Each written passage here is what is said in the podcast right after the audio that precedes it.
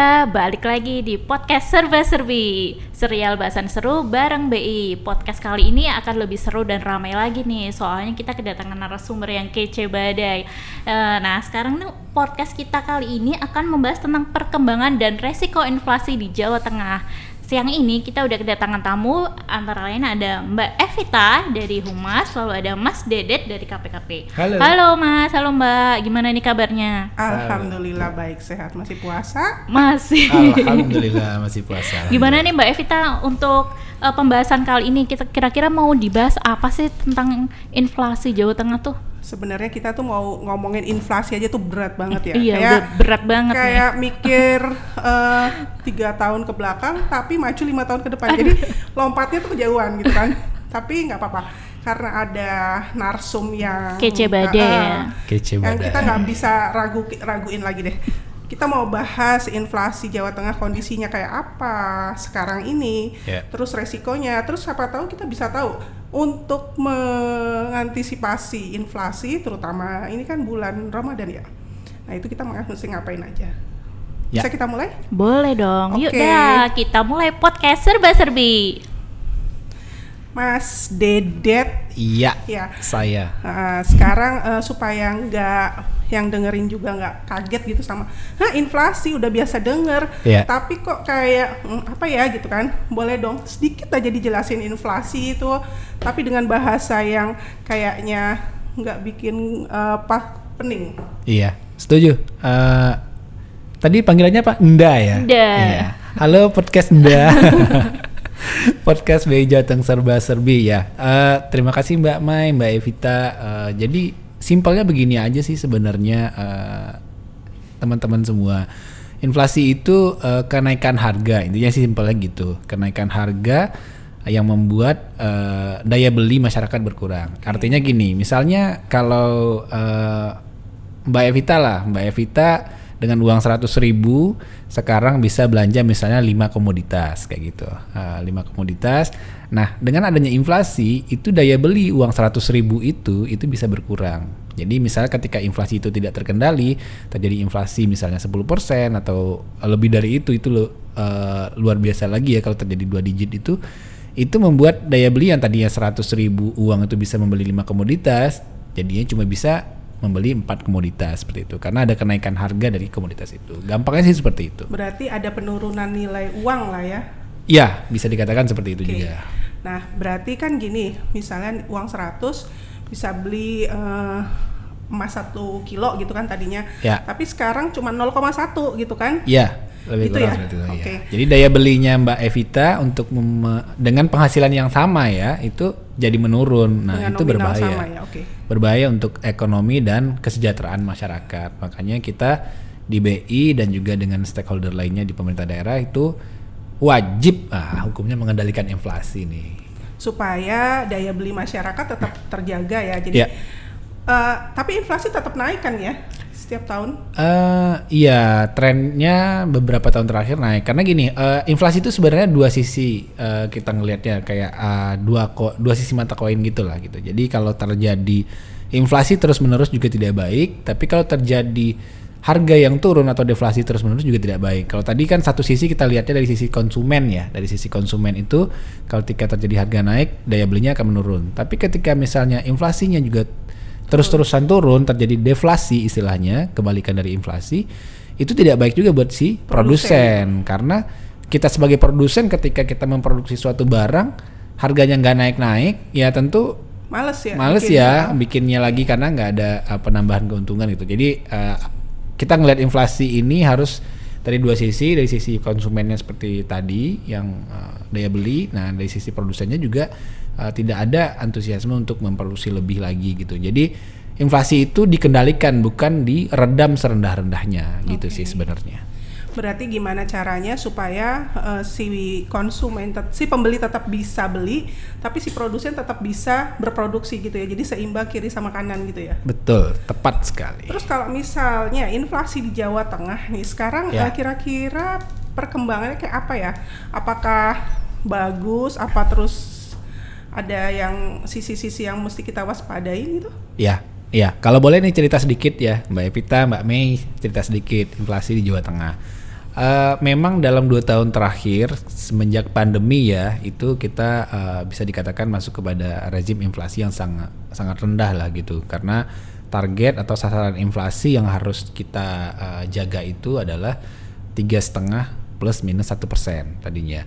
Nah tapi uh, inflasi itu di tahun 2020 itu di bawah uh, batas bawahnya kayak gitu uh, dan juga di tahun 2021 juga di bawah batas bawahnya gitu karena memang daya beli masyarakat sangat uh, menurun ya karena dampak pandemi, aktivitas ekonomi tidak berjalan sehingga uh, masyarakat tidak punya daya beli.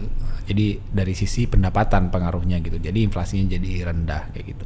Nah, tahun 2022 ini uh, ada berbagai resiko sebenarnya yang kita hadapin. Uh, pertama uh, dari sisi harga-harga uh, komoditas uh, di luar negeri atau internasional itu semakin hari semakin meningkat seperti itu. Nah, jadi uh, dampaknya adalah uh, kepada komoditas-komoditas yang uh, mengandung impor di dalam negeri itu tentu akan naik nantinya. Itu yang pertama. Itu dari uh, sisi uh, geopolitiknya juga kurang bagus kan kita sama-sama tahu ya uh, Rusia menyerang Ukraina sehingga uh, ada gangguan lah di uh, supply chain global. Nah, itu juga mendorong harga-harga komoditas juga naik gitu dan Tapi harga komoditas minyak naik. tertentu kali ya, Mas? Apa Ya. semua?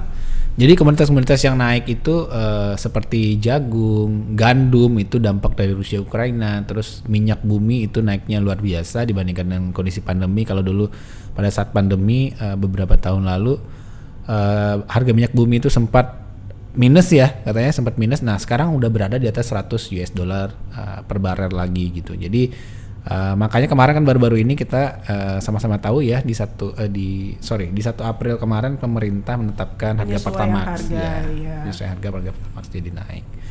Nah itu uh, uh, resikonya naik sehingga di tahun 2022 kemungkinan uh, tekanannya terhadap inflasi ini agak tinggi nih Mbak Evita. Jadi uh, dari sisi uh, luar negeri seperti itu, nah dari sisi domestiknya pun uh, dengan terkendalinya uh, ini ya. Uh, COVID, kasus COVID dengan omikronnya yang semakin terkendali, ya kayak sekarang mudik kan diperbolehkan nih oleh pemerintah gitu. Nah tentu itu akan memicu ada daya beli masyarakat, aktivitas ekonomi sudah mulai normal gitu. Nah eh, dari sisi supply-nya kita ada eh, dorongan harga karena harga-harga komoditas global tadi. Terus dari sisi demand-nya atau dari sisi permintaannya sudah mulai ada permintaan yang kembali ke normal lagi gitu. Nah itu inflasinya nanti eh, kemungkinan nih eh, akan eh, terdorong lebih tinggi dibandingkan tahun 2020 dan 2021. Pasarnya mulai normal lah ya, berharapnya gitu ya. Iya. Cuman kalau pasarnya normal, berharapnya yang beli juga udah normal sebenarnya kan? Iya, iya, begitu. Jadi eh, itu seba- salah satu indikasi ekonomi mulai eh, membaik gitu ya, karena ada daya beli gitu. Cuma ya tetap kita perlu antisipasi supaya itu tadi kenaikan inflasinya tetap terkendali dalam rentang sasaran inflasi kalau tahun ini itu 3 plus minus satu persen. Nah jadi eh, untuk melakukan itu memang eh, kalau BI kan hanya bisa mempengaruhi dari sisi eh, permintaan gitu ya dari sisi dengan suku, kebijakan suku bunganya gitu Iya. maka kita di daerah khusus di Jawa Tengah kita sangat berkoordinasi dengan eh, teman-teman di eh, organisasi perangkat daerah yang akan mempengaruhi dari sisi supply-nya untuk pasokan barang, distribusi barang seperti itu di teman-teman eh, di TPID namanya tim pengendalian inflasi daerah gitu Iya. Terus kalau ini kan 3% plus minus 1 ya untuk Ya. 2022. ya Nah, kalau itu nasionalnya ya Mas ya? ya Kalau di Jawa Tengah berarti ikut itu atau ada range sendiri juga? sama Sama, ya. iya, Kalau nasional. posisi sekarang ini eh, kira-kira di posisi kita ngobrol ini masih masih di 3% plus minus 1 itu ataukah gimana? Ya, jadi di eh, terakhir ya rilis di inflasi Maret kan data inflasi ini dirilis oleh BPS setiap awal bulan ya eh, teman-teman sekalian, Mbak Mei, Mbak Evita. Jadi eh, data terakhir itu kan bulan Maret ya. Jadi posisi Maret itu masih dalam rentang sasaran inflasi. Jadi inflasi Jawa Tengah itu tercatat 2,42 persen year on year dibandingkan dengan tahun lalu gitu 2,42 persen artinya masih dalam range sasaran inflasi nasional yang Oke. 3 plus minus satu tadi gitu. Berarti masih terjaga lah ya. Masih terjaga. Terus berarti insya Allah. kan eh, insya Allah kalau udah terjaga kayak gitu, berarti masyarakat tuh nggak perlu takut harga mahal gitu, kemahalan gitu ya. Atau nanti stoknya tahu-tahu hilang terus harganya nggak terkendali gitu, nggak perlu takut kayak gitu ya mas ya?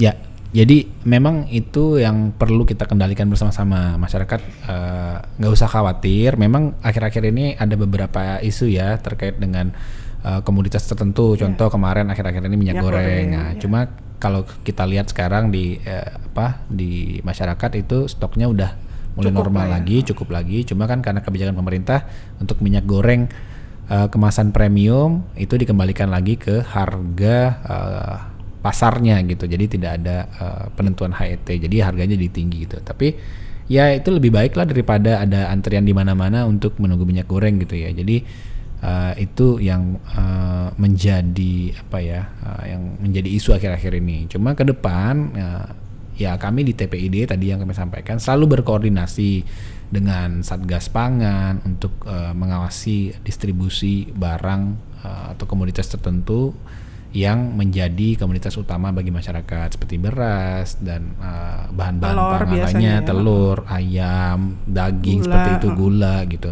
Nah itu kami sangat intens berkoordinasi di forum TPID, BI ada di sana di dinas pertahanan ketahanan pangan, dinas pertanian, di dinas per- dinas perdagangan, terus juga eh, beberapa dinas lainnya itu sangat eh, berkoordinasi dengan baik untuk mengendalikan distribusi barang-barang tersebut.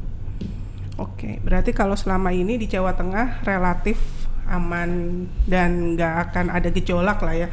Karena kan ada TPID, terus ada yang jagain kalau misalnya kira-kira jangan sampai harganya naik drastis atau tiba-tiba pasokannya hilang gitu kan. Ya. Nah, terus kalau misalnya Mas, saya pengen tahu kalau misalnya ada nggak potensi gitu kan Eh, misalnya sekarang kan 2, koma berapa mas tadi 2,42 ya.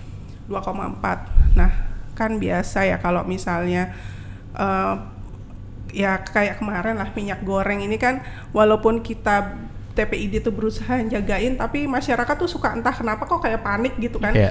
nah kira-kira apa yang harus dilakukan sama masyarakat supaya yakin gitu loh bahwa TPID tuh benar-benar em, eh, menjaga gitu loh supaya stoknya aman harganya terkendali Ya.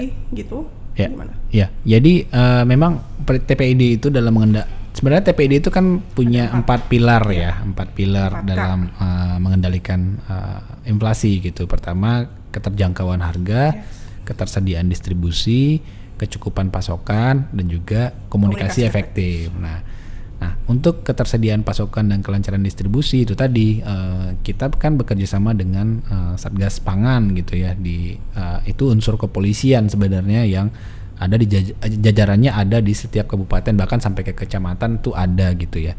Nah jadi eh, kalau memang eh, terjadi misalnya ada kelangkaan atau apa pun ya monggo dilaporkan gitu. Tapi eh, TPID juga punya program misalnya terkait tadi balik lagi ke pembicaraan kita mengenai minyak goreng itu Dinas Perindustrian Perdagangan itu sudah melakukan operasi pasar di 30 kabupaten kota di Jawa Tengah dan itu masih akan berlanjut uh, di bulan Ramadan ini dan juga sampai Idul Fitri nanti gitu. Nah, nanti uh, informasinya monggo nanti dicek di uh, Dinas Perta eh, Perdagangan di uh, masing-masing kota kabupaten di Jawa Tengah.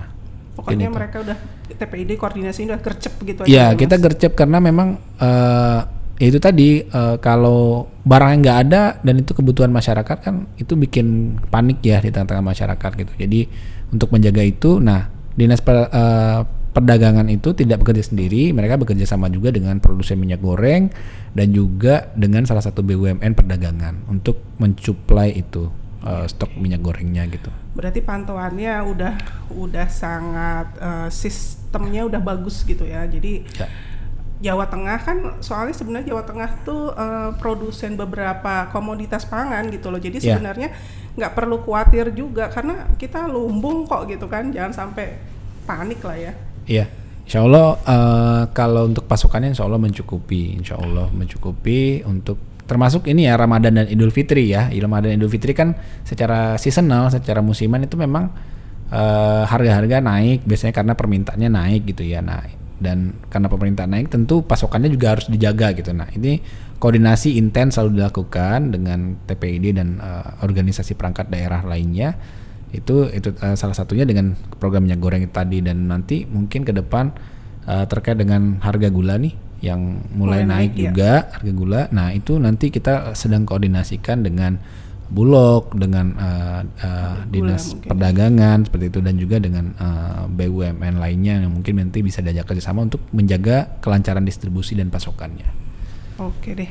Kayaknya kok udah lengkap atau ada oh Mbak Mei dari tadi kok kayak diam Mbak aja nih kayak Mbak Mei. Mungkin Ada sebagai ibu rumah tangga ada Iya. ada ke- ada ganjelan gitu Iya, misalnya kayaknya- pengen pengen supaya eh, harga minyak goreng balik lagi 12.000 ribu apa Iya, gimana ya gitu ampun, pengen banget kalau itu enggak sih tapi ada satu pertanyaan Iya. mungkin Gimana, eh, Mbak? dari orang awam ya kayak saya ini kan tadi Mas Dedet udah bilang tuh Iya. eh, karena nanti ada kebijakan udah boleh mudik kan diharapkan nanti perekonomian tuh udah bisa stabil nah Iya. tapi situasi geopolitik kita kan saat ini masih belum Iya. jelas nih Iya. nah itu menurut pandangan Mas Dedet eh, apa imbasnya ke inflasi kita tuh gimana tuh Ya, iya. Eh, terutama memang di Jawa Tengah Iya, betul Mbak Mei. Tadi eh, sempat aku singgung sedikit ya terkait dengan geopolitik. Jadi memang geopolitik di eh, di internasional ya sekarang ya Rus- dengan adanya invasi Rusia ke Ukraina itu menyebabkan adanya gangguan eh, distribusi ya, distribusi barang secara global seperti itu, terutama komoditasnya eh, gandum ya di sini ya, gandum karena si Ukraina itu adalah Penghasil produs penghasil gandum yang cukup besar lah sebagai eksportir gitu. Nah, memang di dampaknya secara eh, ya tidak langsung ke kita harga eh, gandum, tepung terigu dan produk turunnya nanti akan beresiko akan naik gitu ya. Dan ya dalam eh, forum TPID kita juga udah membahas ke- eh, risiko ini. Dan memang eh, sedang diupayakan oleh eh, teman-teman di dinas teknis di dinas teknis di Jawa Tengah untuk berkomunikasi ke importirnya mencari alternatif eh, negara lain eh, sebagai sumber eh, pasokan seperti itu karena memang ya namanya negara lagi perang gitu Iya. ya gi- boro-boro mikirin ekspornya gimana gitu dia Nanti menyelamatkan diri ikut lebaran apa ya? Iya, nah benar, itu benar, dia makanya Rusia Ukraina sebaiknya stop aja ya perangnya ya gitu ya makanya. supaya tidak mengganggu uh, distribusi barang dan ya semuanya damai lah ya Iya. gitu mumpung lagi bulan Ramadan kan Terus Mas, Saling memaafkan. kepikiran juga sama keluhannya ibu, Iya, gimana, ibu gimana? ini kan. Nah kan tepung gandum itu kan sekarang apalagi menjelang lebaran Nah, ya kue pasti kering butuh dong buat kue iya. kering. ya Sebenarnya ada nggak sih inovasi untuk mengganti kue dengan tepung selain gandum oh gitu benar loh? benar nah ini menarik nih ini menarik nih jadi uh, apa sih produk alternatifnya ya selain gandum gitu sebenarnya ada uh, alternatif uh, pengganti tepung gandum itu namanya tepung mokaf Nah, Modification Modification. kafasa. Kasava. Kasava. Nah, itu dari ubi sebenarnya dan itu sebenarnya ubi itu banyak ya di kita ya di Jawa Nah. Tengah banyak di Indonesia lah secara ya. umum dan tumbuhnya gampang banget cuma dicolokin ke Udah tanah tumbuh. gitu sendiri Eh, gitu. kira-kira USB apa? Oh ya gitu ya bukan ya. Nah iya jadi gitu. Nah saking gampangnya saking ya, gampangnya itu eh, jadi kita sebenarnya untuk mengurangi ketergantungan impor juga kan. Nah ketika eh, adanya kekur eh, kurangnya ketergantungan impor itu tentu adanya efek positif juga ke nilai tukar kita gitu karena kita nggak butuh eh, dolar lebih banyak untuk mengimpor gitu. Nah itu sebenarnya bagus banget gitu dan memang eh, di BI Jawa Tengah eh, kita sudah ada binaan UMKM juga ya untuk eh, mengembangkan eh, mokaf ini dan memang eh, saya juga udah pernah merasakan sendiri sih hasil eh, olahan mokaf dengan hasil olahan apa Terigu, gandum. terigu. Itu ya mirip-mirip lah mirip-mirip lah. Itu ya belum karena belum terbiasa Iya, aja gitu ya benar-benar. belum terbiasa aja gitu. Jadi ya mirip-mirip lah. Tapi pe- dengan catatan ini sebenarnya mokaf itu jauh lebih sehat dibandingkan dengan eh, gandum. Nah ini katanya ya ya saya bukan ahli kimianya rantai rantai apa rantai proteinnya lebih pendek dan bagus untuk orang-orang yang eh, apa? Menggang- eh, ada gangguan pencernaan. ada gangguan pencernaan. Nah itu itu mbak Evita lebih ahli. Kayaknya bagus buat diet kita juga nih betul Mbak. mbak betul oh, mbak. iya sih. betul mbak. Tapi telurnya, oh iya menteganya, Nah. susunya nah, yang jadi- bikin naik berat badan tuh itu sebenarnya bukan tepungnya. Gitu sih. Jadi ya ya mungkin ya sama-sama lah kita pakai produk-produk dalam negeri gitu ya. Maksudnya produk yang bisa dihasilkan oleh kita sendiri ya ya kalaupun kita belum terbiasa ya mungkin ya kita mulai biasakan gitu ya. Dan mungkin nanti ada penelitian lebih lanjut mungkin ya kalau tadi tesnya belum terlalu sama banget nanti lama kelamaan juga ada penelitian lebih lanjut ya bisa jadi lebih sama gitu ya. Jadi ketergantungan kita terhadap impor gandum karena kan di sini kan di Indonesia kan gandum kurang cocok ya iklimnya gitu. Jadi bisa di, kita kurangi bersama sih. Aduh, alhamdulillah dong kalau gitu kalau bisa makan kue kering dari mokaf. Iya benar. iya iya. Setuju? Ya. Kayaknya udah lengkap ya Mbak Mei. Apa Iya. mau ada ganjelan lagi? Masih ada yang Enggak ganjelan? ada sih. ini ngomong-ngomong makanan bulan puasa nih kita ini kering ya Ah, kita di sini ya Inflasi itu kebanyakan apa Bapak mau jelasin yang administrator administrative price gitu kan? Mungkin sedikit-sedikit Iya, gitu. iya. Jadi eh, iya teman-teman eh, semua. Jadi eh, memang inflasi itu eh, kalau dalam menganalisanya ya kita di internal Bank Indonesia eh, kita membaginya kepada eh, gampangnya tiga kelompok lah. Tiga kelompok. Pertama kelompok makanan, makanan minuman seperti itu. Terus eh, kedua kelompok yang harganya diatur oleh pemerintah seperti BBM, LPG kayak gitu tuh uh, masuk ke dalam kelompok yang harga diatur pemerintah dan terakhir itu yang inflasi inti. Inflasi inti itu uh, komoditas-komoditas yang harganya relatif uh, tidak uh, uh, terlalu bergejolak lah dari bulan ke bulannya gitu. Nah, nah yang tadi yang kelompok makanan minuman itu makanan-makanan mentah kebanyakan yang fresh gitu misalnya cabe, bawang, bawang putih, eh, sayur mayur dan segala macam yang yang banyak yang bahan-bahan eh, fresh yang harganya mungkin dari bulan ke bulan itu eh, perubahannya Perubahan. signifikan gitu misalnya Maaf, bukan bulan, harian kali ya. harian ya betul betul, Bikin betul. sport jantung ibu Iya. Kan Iya. jam-jaman di pasar pagi, siang, sore Ibu-ibu sekarang beli sekilo berapa besok bisa berubah gitu kan. Nah. Nah, jadi ya kita eh, mencermatinya seperti itu dan memang resikonya eh, di tahun 2022 ini eh, tendensinya agak meningkat ya untuk ketiga kelompok komoditas itu dengan resiko-resiko itu tadi. Cuma ya eh, kita berupaya berkoordinasi dari sisi pengendalian eh, apa eh, konsumsinya yang ya memang eh, bagus ya konsumsi ya bertumbuh gitu tapi kita berkonsumsi lah secara wajar gitu ya. Eh, dan gak usah panik ketika ada isu coba dicek dan recheck dulu gitu mbak. Misalnya di berita ada diberitakan di daerah ini ada oh minyak goreng langka gitu misalnya. Oh misalnya ada komunitas lainnya langka gitu. Coba cek dan recheck dulu Jawa Tengah terjadi nggak kayak gitu? Jangan boro-boro langsung ke supermarket Langsung langsung, panic borong buying gitu panik ya. buying. Nah itu yang sebenarnya membuat eh, apa eh, ekspektasi masyarakat tuh jadi berubah. Oh Jawa Tengah juga terjadi gitu. Nah itu eh, perlu cek dan recheck dulu gitu. Nah kita berupaya berkoordinasi di Jawa Tengah melalui forum TPID tentunya eh, untuk mengendalikan supaya eh, ya kalau memang naik eh, kenaikannya tidak eh, terlalu tinggi lah ya masih terkendali ya. Dan eh, itu dampak yang baik ke ekonomi gitu. Jangan memberikan dampak yang eh, negatif terhadap ekonomi gitu. Nah kita sedang berupaya untuk itu eh, bergandengan tangan semua eh, anggota TPID untuk eh, mendorong inflasi atau mengarahkan inflasi kepada sasaran inflasi gitu sih. Lebih kurang. Berarti gini, TPID itu udah jaga, tapi perlu eh, kesadaran masyarakat ya. Ya. Berarti dari sisi konsumennya juga harus bijak, terus produsennya juga iya, Ya. apalagi pedagangnya gitu kan. Ya. Karena yang selama ini saya per- saya bayangkan gitu kalau ada panik buying itu sebenarnya eh, pemicunya itu pedagang gitu loh. Ya. Mungkin ada himbauan untuk para pedagang, Mas. himbauan pada para pedagang jangan mengambil kesempatan dalam kesempitan. Ya isi intinya gitu ya. Ah, mengam, ah, ya berdaganglah secara wajar gitu ya. Ah, kalau memang lagi ada isu tertentu jangan bermain juga dalam isu itu gitu supaya mendapatkan keuntungan yang berlipat-lipat lagi gitu. Sebaiknya ya ya kita sama-sama lah untuk ya pedagangnya untung konsumennya juga tidak ah, merasa keberatan dan juga produsennya tetap berproduksi seperti Iya, oke. semua kan dalam hidup kalau stabil kan enak lah. Mantap ya. Rezeki udah ada yang ngatur ya Pak ya. Iya, Iya. setuju. Oke Top. Mbak Mei, silahkan. Oke, Pienda Mumetra enggak Mumet, dong. Moga-moga podcast kita kali ini bisa menambah insight buat teman-teman sekalian tentang inflasi. Jangan lupa follow semua media sosial kita di Instagram, YouTube, apalagi Mbak kita punya tuh. Twitter. Oh, punya? Twitter punya, punya, punya. Jangan lupa di follow semuanya ya. Sampai jumpa di podcast selanjutnya. Dadah.